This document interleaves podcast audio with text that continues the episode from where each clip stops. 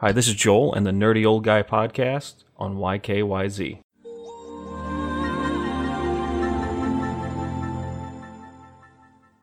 Yesterday was a lot of PlayStation talk from my my my station, and I want to clarify something to the best of my abilities.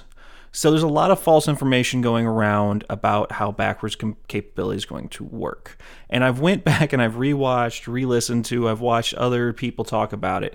But Sony hasn't officially said anything really outside the realm of what they said at the con- the, the the conference yesterday, quote unquote conference. And how it works, they found the top PS4 games, the top 100 based on hours put into those games so overall players around the world, those 100 games will be available at launch. Any other PS4 games will need to be slowly adapted and added to that to that catalog. Nothing's been officially announced about PS3 or further back. Nothing. I'm assuming they're going to try to double down on this PlayStation Now thing, and if they do, I hope they find a better way to make it work.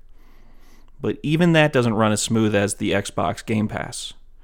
So nothing's been officially announced besides those top 100 games, and we don't even know which one those are. That's all there is.